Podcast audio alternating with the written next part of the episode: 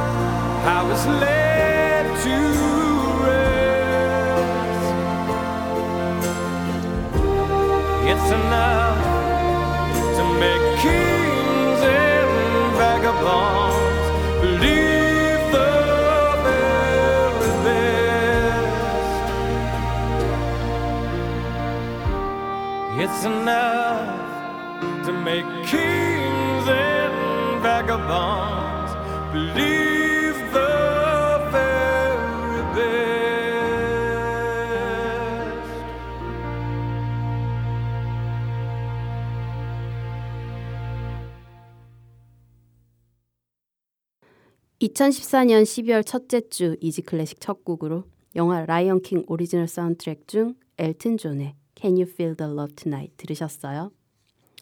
정말 2014년이 한 달도 채 남지 않았네요. 이 방송이 업로드 되는 날짜가 12월 3일이니까 말이죠. 한 해 계획 다들 세우셨었죠? 물론 어떤 분들은 그 계획을 지키고 이뤄내신 분들도 있으실 거고 어떤 분들은 계획을 지키지 못한 분들도 계실 거예요. 새로운 습관을 들이는 데는 21일의 시간이 필요하다는 연구도 있는데 우리한텐 아직 21일보다 더 많은 날에 2014년이 남아 있잖아요. 늦었다고 생각하지 말고 실천부터 해보는 건 어떨까요?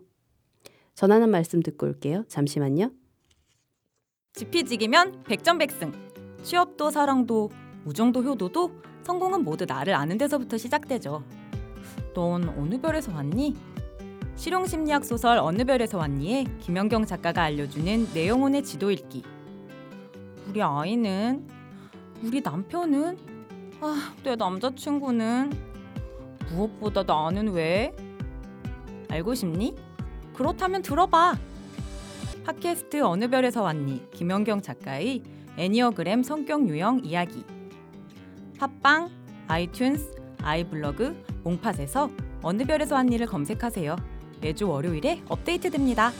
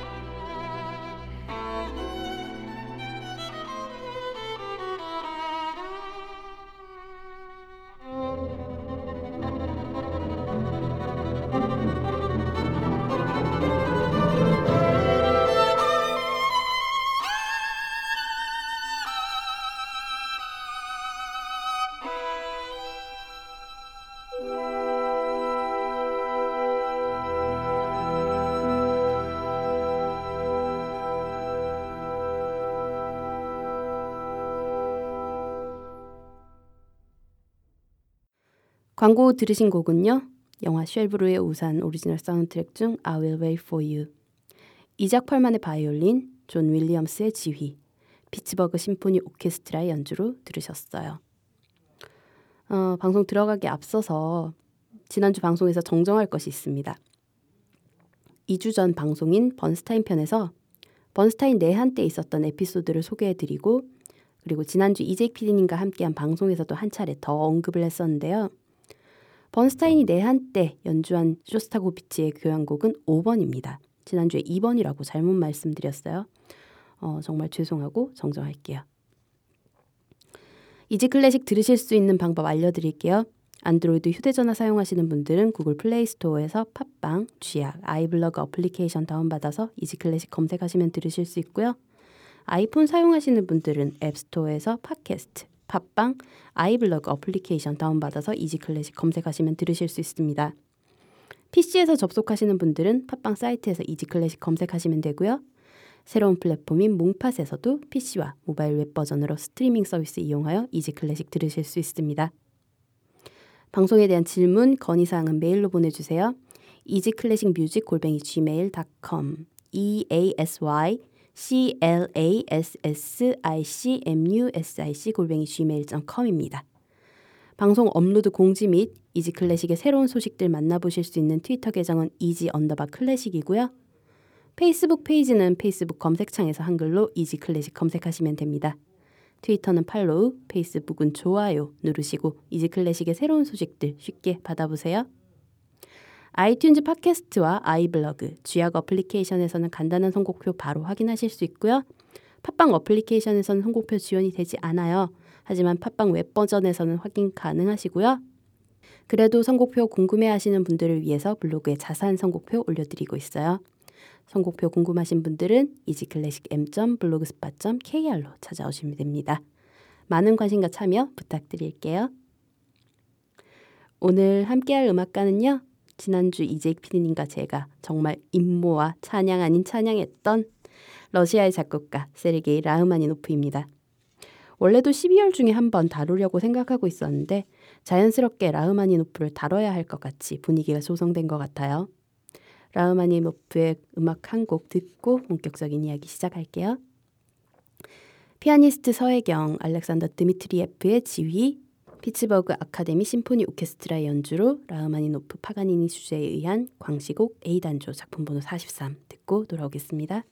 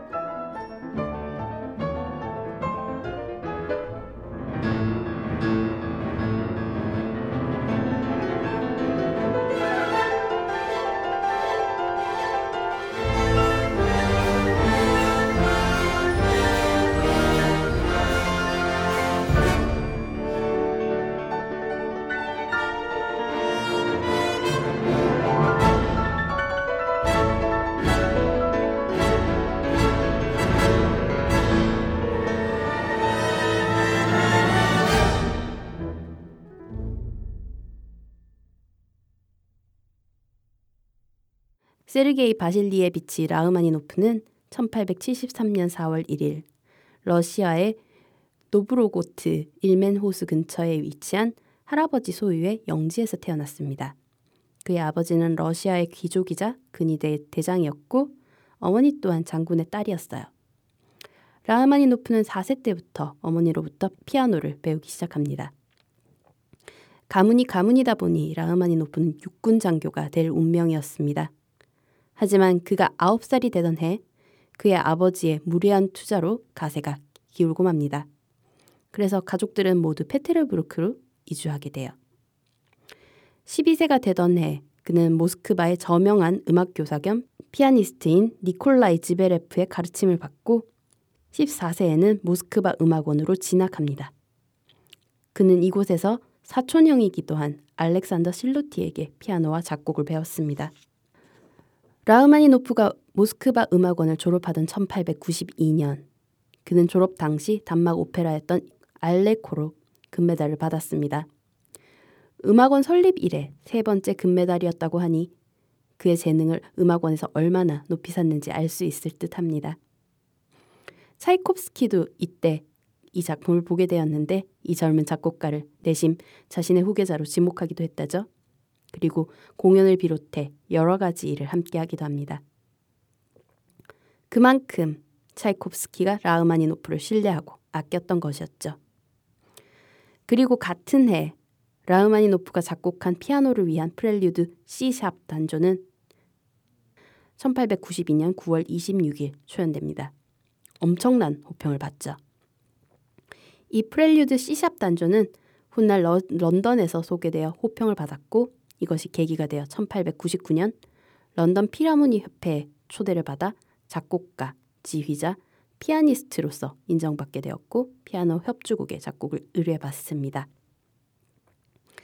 22세가 되던 해인 1895년 라흐마니노프는 교향곡 제1번을 완성했고 2년 뒤인 1897년 페테르부르크에서 이 교향곡을 초연하지만 평이 좋지 않았어요.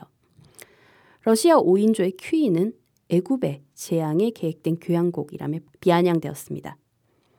이 여기서 애굽이라는 건 출애굽을 의미하는 건데 어, 모세가 유대 민족을 이집트에서 탈출시키기 위해서 이집트에 내렸던 재앙 중 하나라고 할 정도로 최악의 엉망의 교향곡이란 얘기였어요. 사실 교향곡 제1번의 실패에는 지휘를 맡았던 알렉산더 주글라노프의 책임이 컸습니다. 주글라노프가 무성의하게 지휘를 하여 곡을 제대로 표현하지 못했던 것이었죠. 일설에 의하면 주글라노프는 병약한 상태였고 리허설 시간도 부족하여 작품의 의도를 제대로 살리지 못했다고 합니다. 어쨌든 라흐마니노프는 심한 충격을 받습니다. 갑작스러운 발작을 일으켜 졸도라도 한 듯 멍한 나날을 보냈다고 스스로 기록할 정도로 심한 슬럼프에 빠졌습니다. 그리고 약 3년에서 4년간 작곡을 할 수가 없게 됩니다. 그래서 작곡 활동을 접기로 결심하고 런던에서 피아니스트로 데뷔를 하게 됩니다. 그의 나이 26이 될 때였죠. 그리고 피아니스트로서 성공 가도를 달리게 됩니다. 하지만 피아니스트로서 성공을 거두면 거둘수록 그 안에 내재된 피아노 협주곡 작곡에 대한 욕구는 점점 커지게 됩니다. 라흐마니노프는 모스크바의 명의로 소문난 니콜라이 달 박사를 찾아갑니다. 박사는 그에게 최면과 자기 암시 요법을 처방합니다. 다행히 이 심리 요법은 효과가 있었고 라흐마니노프는 피아노 협주곡 작곡에 착수합니다. 그리고 1901년 피아노 협주곡 제2번을 완성하고 달 박사에게 감사의 마음을 담아 이 곡을 헌정합니다. 그리고 그해 이 곡으로 글린카상을 받고 난 뒤로 자신감을 완전히 회복합니다. 라흐마니노프의 보칼리제 작품 번호 34-14 첼리스트 장한나의 연주로 들려드릴게요.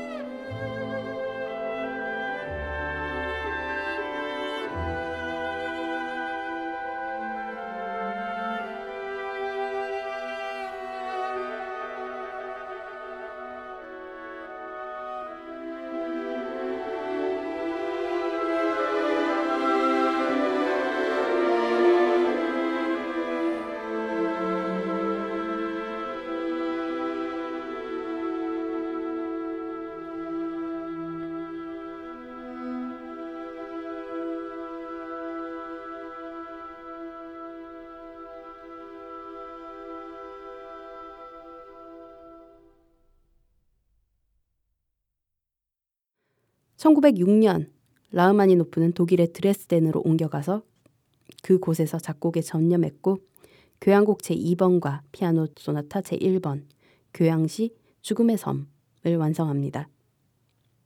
그리고 그는 1909년 미국 순회 연주를 다녀옵니다. 그곳에서 라흐마니노프는 엄청난 호평을 얻습니다. 같은 해 그는 피아노 협주곡 3번을 완성합니다. 이 곡은 이 피아노 협주곡을 헌정받은 당대의 피아니스트 요제프 호프만조차도 나를 위한 곡이 아닌 것 같다며 거절할 정도의 극악의 난이도와 난해함을 자랑하는 곡이었죠. 라흐마니노프는 이 피아노 협주곡 3번을 뉴욕에서 초연하여 호평을 받습니다. 이 공연에서 그는 지휘를 하면서 피아노도 연주한 1인 2역을 완벽하게 소화하고요. 지휘자와 피아니스트로서의 명성이 점점 높아졌고 그는 창작에 투자할 시간이 줄어들었습니다. 그러자 라흐마니노프는 연주 일정을 상당 부분 취소하고 이탈리아로 떠나요. 그리고 한때 차이콥스키와 머물던 집에서 작곡에 몰두합니다. 이때 작곡한 것이 에드거 앨런 포의 시를 바탕으로 한 합창 교향곡인 종이었습니다. 1910년 그는 러시아로 귀국하여 모스크바 대극장, 마린스키 극장의 지휘자도 역임하지만 1917년 러시아 혁명이 일어나자 핀란드로 가족과 망명하여 나중엔 미국으로 이주하였고 세상을 떠날 때까지 미국에 머무릅니다. 1928년 라흐마니노프는 블라디미르 호르비츠를 만나게 됩니다. 이후 이 둘은 평생 음악적 동료이자 친구로 지내게 돼요. 라흐마니노프는 호로비츠의 피아노 협주곡 3번 연주에 대해 내 피아노 협주곡은 바로 이렇게 연주되어야 한다고 항상 꿈꿔왔지만 살아서 이런 연주를 들을 줄은 기대치도 않았다며 극찬했다는 에피소드는 아주 유명합니다. 그는 계속 미국에 머물면서 피아노 협주곡 4번, 피아노와 관현악을 위한 파가니니 주제에 의한 랩소디, 교향곡 3번 등의 명작을 완성합니다. 하지만 그는 미국 이민 후 25년간 작곡보다도 연주회에 더 많은 신경을 썼다고 해요. 러시아의 정치적 상황 때문에 망명을 선택하긴 했지만 그는 영어를 능숙하게 구사하지 못했고 가족과 몇몇 친구들 속에서 고립된 생활을 했다고 합니다. 그리고 러시아와 러시아 사람들을 무척 그리워했다고 해요. 그래서였을까요? 그런 그의 심리 상태는 그의 왕성한 창작에도 부정적 영향을 미칩니다. 독창적인 작품은 거의 작곡하지 못하고 몇몇 이전 작품들을 개작하기만 했습니다. 그리고 주로 연주 활동에 전념하게 돼요. 지휘자로서 피아니스트로서의 미국과 유럽 활동은 순탄했고 명성을 떨치게 됩니다. 그가 극악의 난이도를 자랑하는 피아노 곡들을 썼지만 본인은 스스로 작곡한 곡들을 쉽게 소화했었는데 손이 매우 크고 아름다웠기 때문이라고 해요. 그는 마르팡 증후군을 알아서 키도 크고 손가락이 길었다는 설이 있는데 그건 확인할 수 없고요. 일설에 의하면 엄지로 도를 짚은 상태에서 새끼손가락으로 다음 옥타브에 라를 짚을 만큼 그의 손이 크고 길었다고 합니다. 손을 완전히 펼쳤을 때 대략 30cm 정도의 길이가 나왔다는 얘기죠. 1931년 그는 소련 체제에 반대하는 입장을 공식적으로 표명합니다. 그러자 소련 정부는 보복 조치를 바로 취했어요. 라흐마니노프의 모든 작품을 소련 내에서 연주하지 못하도록 하는 것이었죠. 그래서 그의 작품들은 그로부터 2년간 소련 내에서 연주되거나 연구되지 못합니다. 비록 미국으로 망명하고 미국 시민이 되었지만 그래도 조국에 대한 애정은 남아 있어서 독소 전쟁 때는 조국을 위한 모금 연주회를 열기도 합니다. 말년에는 스탈린이 라흐마니노프에게 귀국을 권유했지만 귀국하지 않았고 결국 그는 죽을 때까지 러시아로 돌아가지 못합니다. 그리고 1943년 3월 28일 캘리포니아의 비버리 힐스에서 그는 세상을 떠납니다. 라흐마니노프의 곡 한 곡 더 들을까요? 지난주 이재익 PD님과 함께했던 방송에서 제가 좋다고 한 피아노 협주곡 기억나시나 모르겠어요. 지난주는 피아노 협주곡 3번 1악장을 제익 PD님이 추천해 주셨던 호로비츠의 연주 버전으로 들려드렸었는데요. 오늘은 제가 추천하는 피아노 협주곡 2번입니다. 맘 같아서는 정말 전악장 다 들려드리고 싶지만 시간상 그건 안 될 것 같고요. 한 악장만 들려드릴게요. 하지만 나중에 꼭 전 악장 다 들어보시길 바랍니다. 추천할게요. 백건우의 피아노 그리고 블라디미르 페도시에프의 지휘 모스크바 방송 교향악단의 연주로 라흐마니노프 피아노 협주곡 제2번 C단조 작품 번호 18 보통 1악장 비바체가 많이 알려져 있고 2악장, 3악장보다 더 유명하지만 오늘은 3악장 알레그로 스케르잔도 들려드릴게요.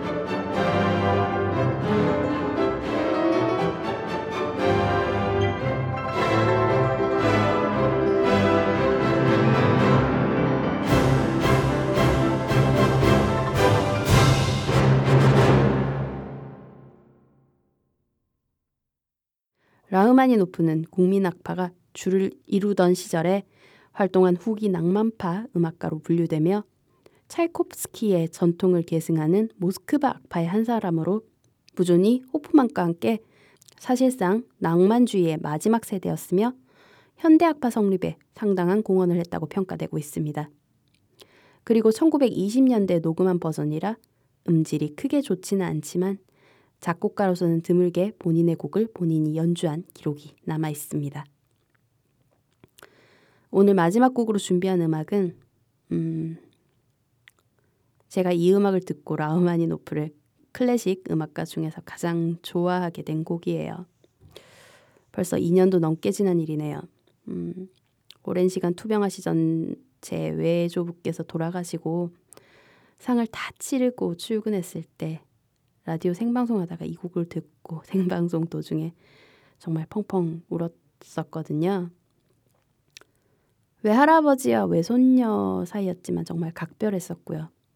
병원 입원하셨을 때마다 시간 나는 대로 들러 병원에서 간호, 간호도 하고 또 제가 또 할아버지의 유일한 외손녀예요. 그래서 유독 할아버지께서 저를 많이 예뻐하시기도 하셨고 오랜 시간 편찮으시다가 돌아가셔서 그리고 너무나 많이 슬퍼하시던 어머니를 옆에서 챙겨 드리느라 상 치르는 내내 울어도 저는 마음껏 울지를 못했었나 봐요. 지금 생각해 보면 그 생방 때 이 음악을 듣고 정말 많이 울고 많이 위로 받았어요. 지난주 방송에서도 말씀드렸었지만 이 음악이 저를 정말 토닥토닥 해주고 음악이 저를 감싸 안아준다는 기분을 느꼈었어요. 그래서 이 음악을 들을 때마다 그때의 감정과 그때의 기억이 생생히 되살아나곤 합니다. 어, 오늘 마지막 곡으로 라흐마니노프 교향곡 2번 2단조 작품 번호 27 중에서 사막장 아다지오 준비했어요. 앙드레 프레빈의 지휘, 런던 심포니 오케스트라 연주로 들려드리며 인사드릴게요. 평안한 한 주 보내세요.